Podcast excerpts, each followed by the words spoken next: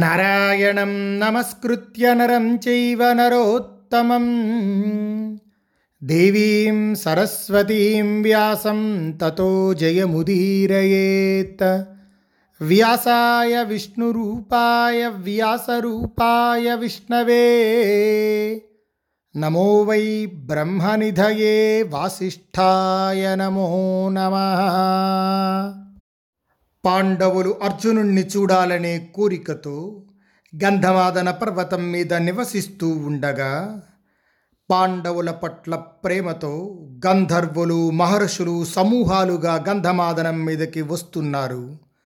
ఆ మహాత్ముల రాకతో పర్వత ప్రాంతమంతా ఆనందంతో నిండిపోయింది. ఆ గొప్ప పర్వత శిఖరాలు చిరియలు నెమళ్ల ధ్వనులతో హంసల ధ్వనులతో మ్రోగుతున్నాయి, పూలతో వ్యాపించాయి. వాటిని చూస్తూ పాండవులు ఎంతో సంతోషాన్ని పొంది అక్కడ నివసించసాగారు.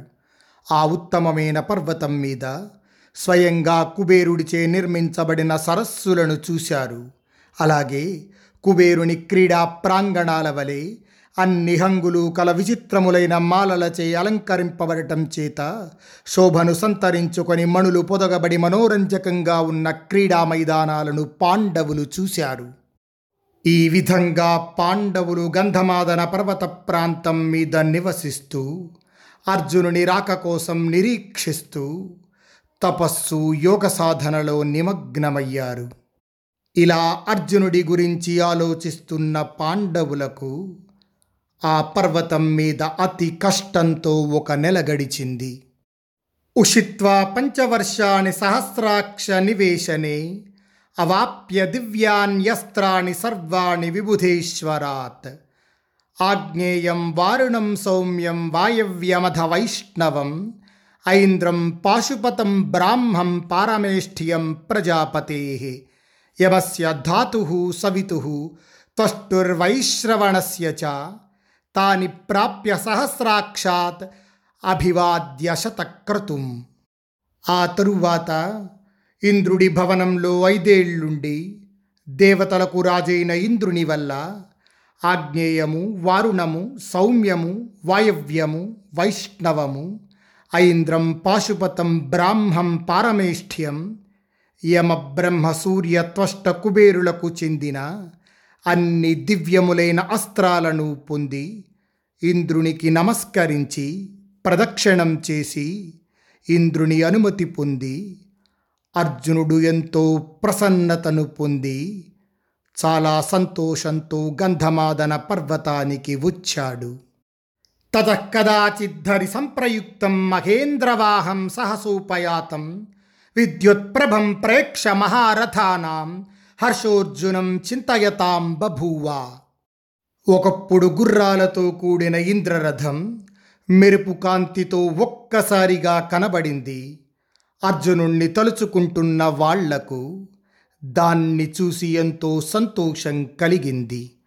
మాతలి నడుపుతున్న ఆ రథం ఒక్కసారిగా ఆకాశాన్ని వెలుగుతో ప్రకాశింపచేస్తూ మబ్బుల మధ్యలో ఉన్న గొప్ప తోకచుక్కల పొగలేని అగ్నిజ్వాలలా ప్రకాశించింది.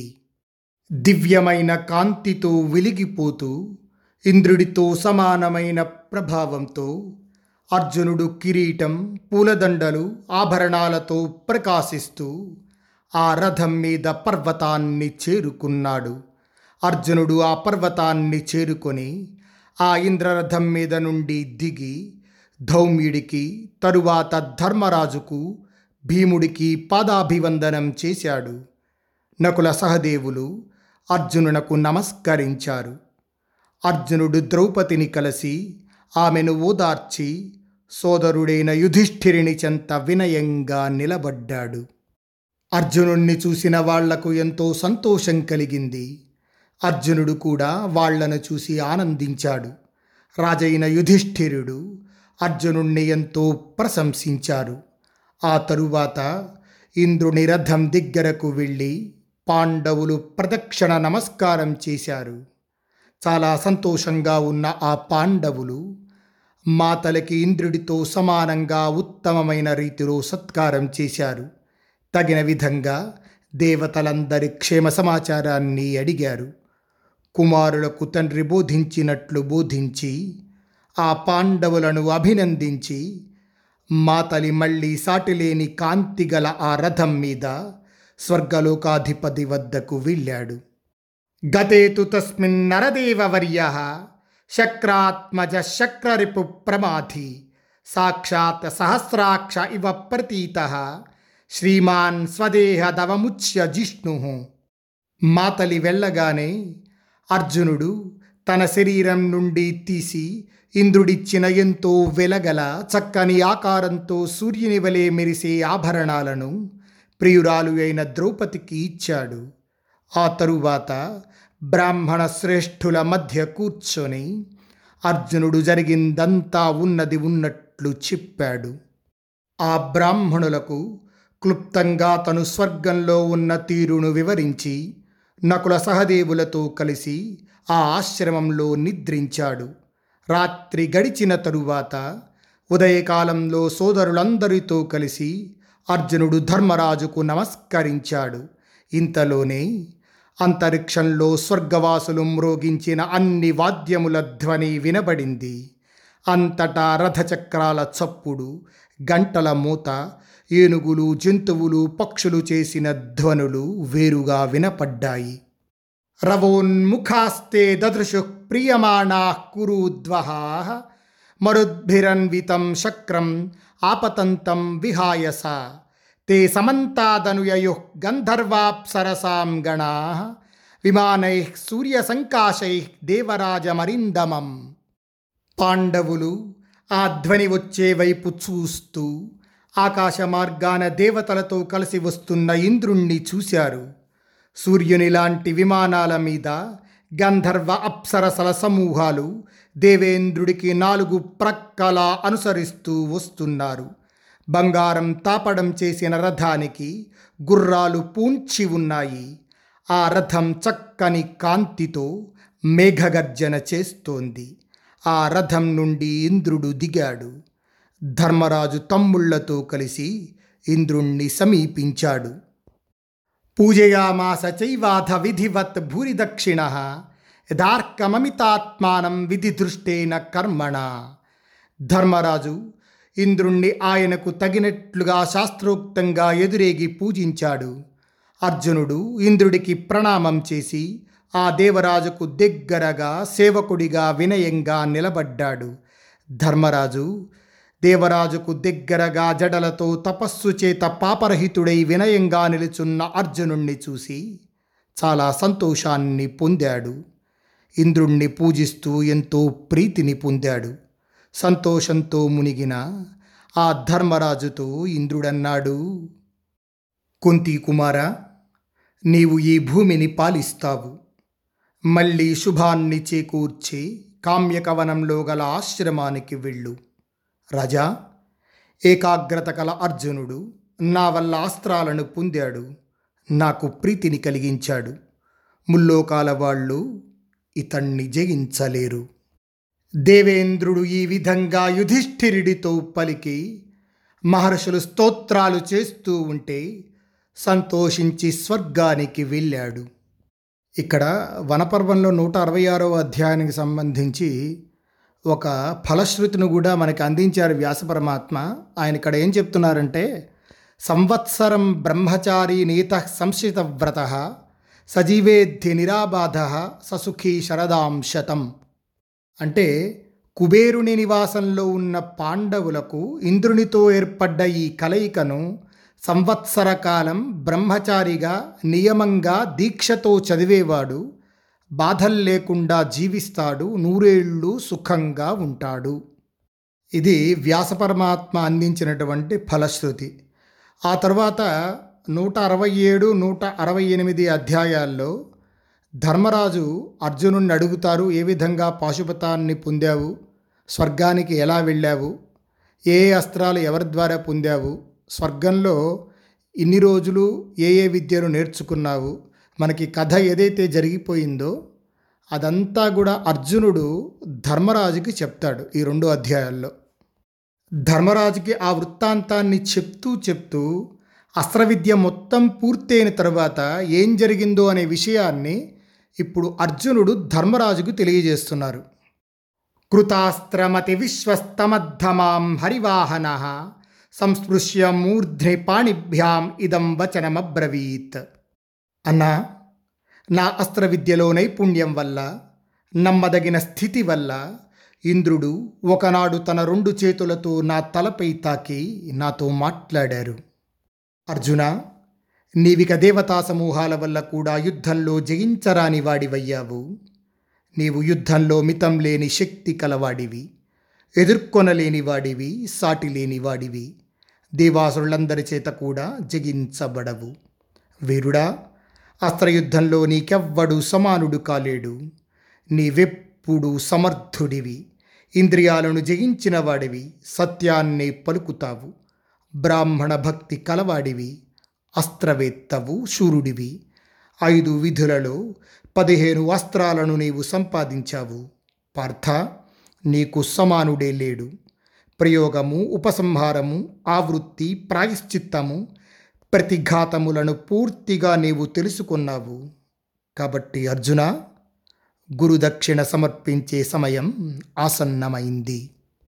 నా విశక్యం తవాద్యాస్తి త్రిషు లోకేషు కించన నివాత కవచానామ దానవా మమ శత్రవః సముద్ర కుక్షిమాశ్రిత్య దుర్గే ప్రతిమ సంత్యుత తిస్రః కోట్య సమాఖ్యాతాః తుల్య రూప బల ప్రభాః.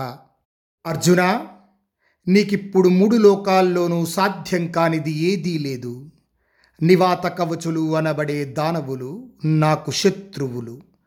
వాళ్ళు సముద్ర గర్భంలో వెళ్ళటానికి వీలు కాని చోట ఉంటున్నారు. వారి సంఖ్య మూడు కోట్లుగా చెప్పబడుతోంది. వారందరి ఆకారము, బలము, తేజస్సు ఒకే రకంగా ఉంటాయి. కుంతి కుమారా, వారిని అక్కడ చంపు. దానివల్ల నీవు గురుదక్షిణ చెల్లించినట్లవుతోంది. అన్నా, ఈ విధంగా ఇంద్రుడు నాతో పలికి గొప్ప కాంతులీనే దివ్యమైన రథాన్ని నాకిచ్చాడు. దానికి నెమల ఈకల వంటి రోమములు గల గుర్రాలు పూంచబడ్డాయి. మాతలి ఆ రథంలో ఉన్నాడు. ఇదిగో, ఈ ఉత్తమమైన కిరీటాన్ని నా తలకు అమర్చాడు. నా ఆకారానికి తగినట్లు నా శరీరానికి ఆభరణాలిచ్చాడు. ఉత్తమమైన రూపము, స్పర్శగల ఈ భేదించలేని కవచాల్నిచ్చాడు. అన్నా, ఇదిగో ఇటు చూడు. తెగని ఈ అల్లెత్రాటిని గాండీవానికి సమకూర్చాడు. పూర్వం దేవరాజు విరోచనుని కుమారుడైన బలిని జయించడానికి ఉపయోగించిన ఆ రథం మీద నేనప్పుడు బయలుదేరాను. మహారాజా, ఆ రథధ్వని వల్ల ఆసక్తితో దేవతలంతా ఇంద్రుడనుకొని నా దగ్గరకు వచ్చారు. నన్ను చూశాక, అర్జున, ఏం చెయ్యబోతున్నావని నన్ను అడిగారు. అప్పుడు నేను దేవతలతో యుద్ధం చెయ్యబోతున్నాను, నివాత కవచుల్ని వధించడానికి వెళ్తున్నాను అని చెప్పాను. దేవతలందరూ నన్ను ఆశీర్వదించి ప్రశస్తములైన వాక్కులతో సంతోషపెట్టారు. రథేనానే నమఖవా జితవాన్ శంబరం యుధి నముచిం బలవృత్రౌ చ ప్లక్లాద నరకావపి బహూని చ సహస్రాణి ప్రయుతాన్యర్బుదాన్యపి రథేనానైన దైత్యానాం జితవాన్ మఘవాయుధి. అన్నా, దేవతలు నన్ను ఎన్నో రకాలుగా ఆశీర్వదించి పంపారు. ఆ సమయంలో దేవతలేమన్నారు తెలుసా? ఇంద్రుడు యుద్ధంలో ఈ రథంతోనే శంభరుణ్ణి, నముచుణ్ణి, బలుణ్ణి, వృత్రుణ్ణి, ప్లక్లాద నరకుల్ని జయించాడు. అనేక వేల లక్షల కోట్ల రాక్షసుల్ని యుద్ధంలో ఇంద్రుడు ఈ రథంతోనే జయించాడు. కుంతి కుమార అర్జున, ఇంద్రుడు పూర్వం చేసినట్లుగా నీవు కూడా ఈ రథంతో యుద్ధంలో పరాక్రమం చూపి నివాత కవచులను జయిస్తావు. ఇదిగో, ఇది శ్రేష్టమైన శంఖము. దీనివల్ల దానవుల్ని జయించగలుగుతావు. మహాత్ముడైన ఇంద్రుడు కూడా దీనివల్ల లోకాల్ని జయించాడు. జయం కోసం అర్జున దీన్ని గ్రహించు. రాజా యుధిష్ఠిర, ఈ విధంగా దేవతలు పలికేసరికి జయం కోసం శంఖాన్ని గ్రహించాను. ఈ శంఖం దేవతల చేత ఇవ్వబడింది కాబట్టి దీని పేరు దేవదత్తము. శంఖాన్ని గ్రహించి దేవతల చేత స్తుతించబడుతూ శంఖం, కవచం, బాణాలు, ధనస్సు పట్టుకొని యుద్ధం చెయ్యాలనే కోరికతో భయంకరమైన ఆ దానవుల నివాసానికి బయలుదేరాను. తతోహం స్తూయమానస్తు తత్ర తత్ర మహర్షిభిః అపశ్యముదధిం భీమం అపాంపతి మధావ్యహం. ఆ తరువాత నేను దోవలో అక్కడక్కడ మహర్షుల చేత స్తుతింపబడుతూ భయంకరమైన సముద్రాల్ని చూశాను. అందులో అలలు నురుగుతూ ఉన్నాయి. చల్లా చదరుగా కలిసికట్టుగా నాట్యమాడే పర్వతాల్లాగా చలరేకుతూ దుముకుతూ కనబడసాగాయి. చుట్టూ తిరిగే ఆకాశంలోని విమానాల్లాగా అక్కడ రత్నాలతో నిండిన పడవలు ప్రకాశిస్తున్నాయి. తిమింగళాలు, తాబేళ్లు, అలాగే తిమి తిమింగళాలు, మొసళ్ళు అక్కడ నీళ్లలో మునిగిన కొండల్లాగా కనబడసాగాయి. అంతటా వేల కొలది శంఖాలు నీళ్లలో ఉన్నాయి. రాత్రిపూట విస్తరించిన మొబ్బు తునకలచే చుట్టబడ్డ నక్షత్రాలలాగా రత్నరాశులక్కడ తేలుతూ కనబడుతున్నాయి. భయంకరంగా గాలి గర్జిస్తోంది. అది అద్భుతంగా ఉంది. చాలా వేగం కల ఉత్తమమైన ఆ సముద్రాన్ని చూసి, దానికి దగ్గరలో దానవులతో నిండిన ఆ దైత్యుల పట్టణాన్ని చూశాను. రథాన్ని నడపటంలో నేర్పరి అయిన మాతలి వెంటనే అక్కడే భూమి మీద దింపి ఆ రథాన్ని జాగ్రత్తగా అదుపు చేస్తూ పోనిచ్చాడు. ఆ రథం చప్పుడుతో బెదరకొడుతూ ఆ పట్టణం వైపు దౌడు తీశాడు. ఆకాశంలో మేఘగర్జన లాంటి ఆ రథం చప్పుడు విని దానవులు నన్ను దేవరాజుగా తలచి కలవరం చెందారు. అందరూ తత్తరపాటుతో బాణాలను ధనస్సులను పట్టుకున్నారు. అలాగే కత్తి, శూలం, గొడ్డలి, గద, రోకళ్లను పట్టుకున్నారు. తరువాత బెదిరిపోయిన మనస్సులతో దానవులు రక్షణ కల్పించి తలుపులు మూసేశారు. పట్టణానికి బయట ఒక్కడూ కనబడటం లేదు. ఆ తరువాత మహాధ్వని గల దేవదత్త శంఖాన్ని తీసుకొని చాలా సంతోషంతో నేను మెల్లగా పూరించాను. ఆ శబ్దం స్వర్గాన్ని తాకి ప్రతిధ్వనించింది. దానికి పెద్ద పెద్ద ప్రాణులు కూడా భయాన్ని పొంది ఇటు అటు దాక్కున్నాయి. రాజా యుధిష్ఠిర, ఆ తరువాత నివాత కవచులందరూ చక్కగా అలంకరించుకొని అనేక విధాలైన తొడుగులను తొడుగుకొని విచిత్రములైన ఆయుధాలను చేతపట్టారు. చేతుల్లో ఇనపశూలాలతో, గదలతో, రోకళ్లతో, బడిసెలతో, కత్తులతో, రథచక్రాలతో, ఫిరంగులతో, తూటాలతో, అలంకరించబడిన అనేక రకాల కత్తులతో వేల సంఖ్యలో దైత్యులు నగరం బయటకు వచ్చారు. అప్పుడు మాతలి అనేక రకాలుగా ఆలోచించి ఎత్తుపల్లాలు లేని చోట తగిన మార్గాలలో ఆ గుర్రాలను పోనిచ్చాడు. అలా పోనివ్వటం వల్ల, చక్కగా శిక్షణ పొంది వేగంగా వెళ్ళే ఆ గుర్రాల వేగం వల్ల అప్పుడు నేను ఏమీ చూడలేకపోయాను. అది నాకెంతో అద్భుతమనిపించింది. ఆ తరువాత ఆ దానవులక్కడ చాలా రోత పుట్టించే స్వరము, రూపము గల వాద్యాలన్నింటినీ వేల కొలదిగా వాయించారు. ఆ శబ్దం వల్ల సముద్రంలో కొండల్లా ఉన్న చేపలు ఒక్కసారిగా ప్రాణాలు పోగా వందల వేల సంఖ్యలో పైకి తేలాయి. చాలా వేగంతో వందల వేల సంఖ్యతో వాడిగా బాణాలను వదులుతూ దానవులు నా మీదకు యుద్ధానికి వచ్చారు. భరత, వారికి నాకు ఆ యుద్ధం చాలా భయంకరమైనది, గొక్క తిప్పుకోలేనిది అయింది. అది నివాత కవచుల ముగింపుకే దారి తీసింది. దేవర్షులు, మహర్షులు, బ్రహ్మర్షులు, సిద్ధులు ఆ యుద్ధాన్ని తిలకించడానికి వచ్చారు. తారకామయ యుద్ధంలో ఇంద్రుణ్ణి స్తుతించినట్లు నా జయాన్ని కోరుతున్న ఆ మునులు నన్ను తగిన మధురమైన మాటలతో పొగిడారు. తరువాత నివాత కవచులందరూ కలిసికట్టుగా ఆయుధాలు తీసుకొని యుద్ధభూమిలో వేగంగా నా మీద పడ్డారు. ఆ మహారథులు రథమార్గాన్ని కప్పి భయంకరంగా అరుస్తూ అన్ని ప్రక్కల నుండి నా మీద బాణాల వాన కురిపించారు. మరికొందరు గొప్ప పరాక్రమవంతులైన దానవులు శూలాల్ని, బడిసెల్ని పట్టుకొని నాపై విసిరారు. వారి చేత నిరంతరం సృష్టించబడే ఆ శూలవర్షం నా రథంపై పడుతోంది. దానికి తోడు గదలు, శక్తి ఆయుధాలు దెబ్బతీస్తున్నాయి. పదునైన శస్త్రాలు ఆయుధాలుగా కలిగి నేర్పరులై, భయంకరులై, నల్లని ఆకారాలు గల మరికొందరు నివాత కవచులు యుద్ధంలో నా వైపు పరుగు తీశారు. యుధిష్ఠిరా, యుద్ధంలో నేను వాళ్లల్లో ఒక్కొక్కడిని గాండీవ ధనస్సుతో సూటిగా వేగంగల పదేసి బాణాలతో కొట్టాను. వాళ్లపై నేను విడిచిన బాణాలతో వారంతా పరారయ్యారు. అప్పుడు మాతలి వెంటనే ఆ రథ అశ్వాలను వేగంగా తూలాడు. వాయువేగం గల ఆ గుర్రాలు అక్కడ అనేక విధాలుగా పరిగెడుతూ పోతున్నాయి. మాతలిచే అదుపు చెయ్యబడుతూ దితికుమారులైన ఆ రాక్షసుల్ని చిలికేశాయి. అన్నా, ఆ గుర్రాల పాదాల క్రింద నలిగిపోవటం చేత, రథచక్రాల చప్పుడు చేత, నా బాణాల తాకిడి చేత ఆ రాక్షసులు వందల కొద్దిగా చంపబడ్డారు. అక్కడ కొంతమంది ధనస్సు బాణాలు చేతిలో పట్టుకొని ప్రాణాలు పోగొట్టుకున్నారు. వారి సారథులు చంపబడ్డారు. ఆ పరిస్థితిలో గుర్రాలు వారిని ఈడ్చుకొని వెళుతున్నాయి. అనేక రకాల శస్త్రాలతో దెబ్బతీస్తూ వారంతా దిక్కుల్ని మూలల్ని కప్పేస్తూ నన్ను కొట్టసాగారు. దానివల్ల నా మనసు కలత చెందింది. ఆ సమయంలో మాతలి యొక్క అద్భుతమైన శక్తిని గమనించాను. అతడు సాటిలేని వేగం గల గుర్రాల్ని అలవోకగా అదుపు చేశాడు. రాజా, అప్పుడు నేను యుద్ధభూమిలో ఆయుధాలు కలిగి వందలుగా వేలుగా ఉన్న ఆ రాక్షసుల్ని చురుకుగా తాకే అనేక రకాలైన అస్త్రాలతో చల్లా చెదురు చేశాను.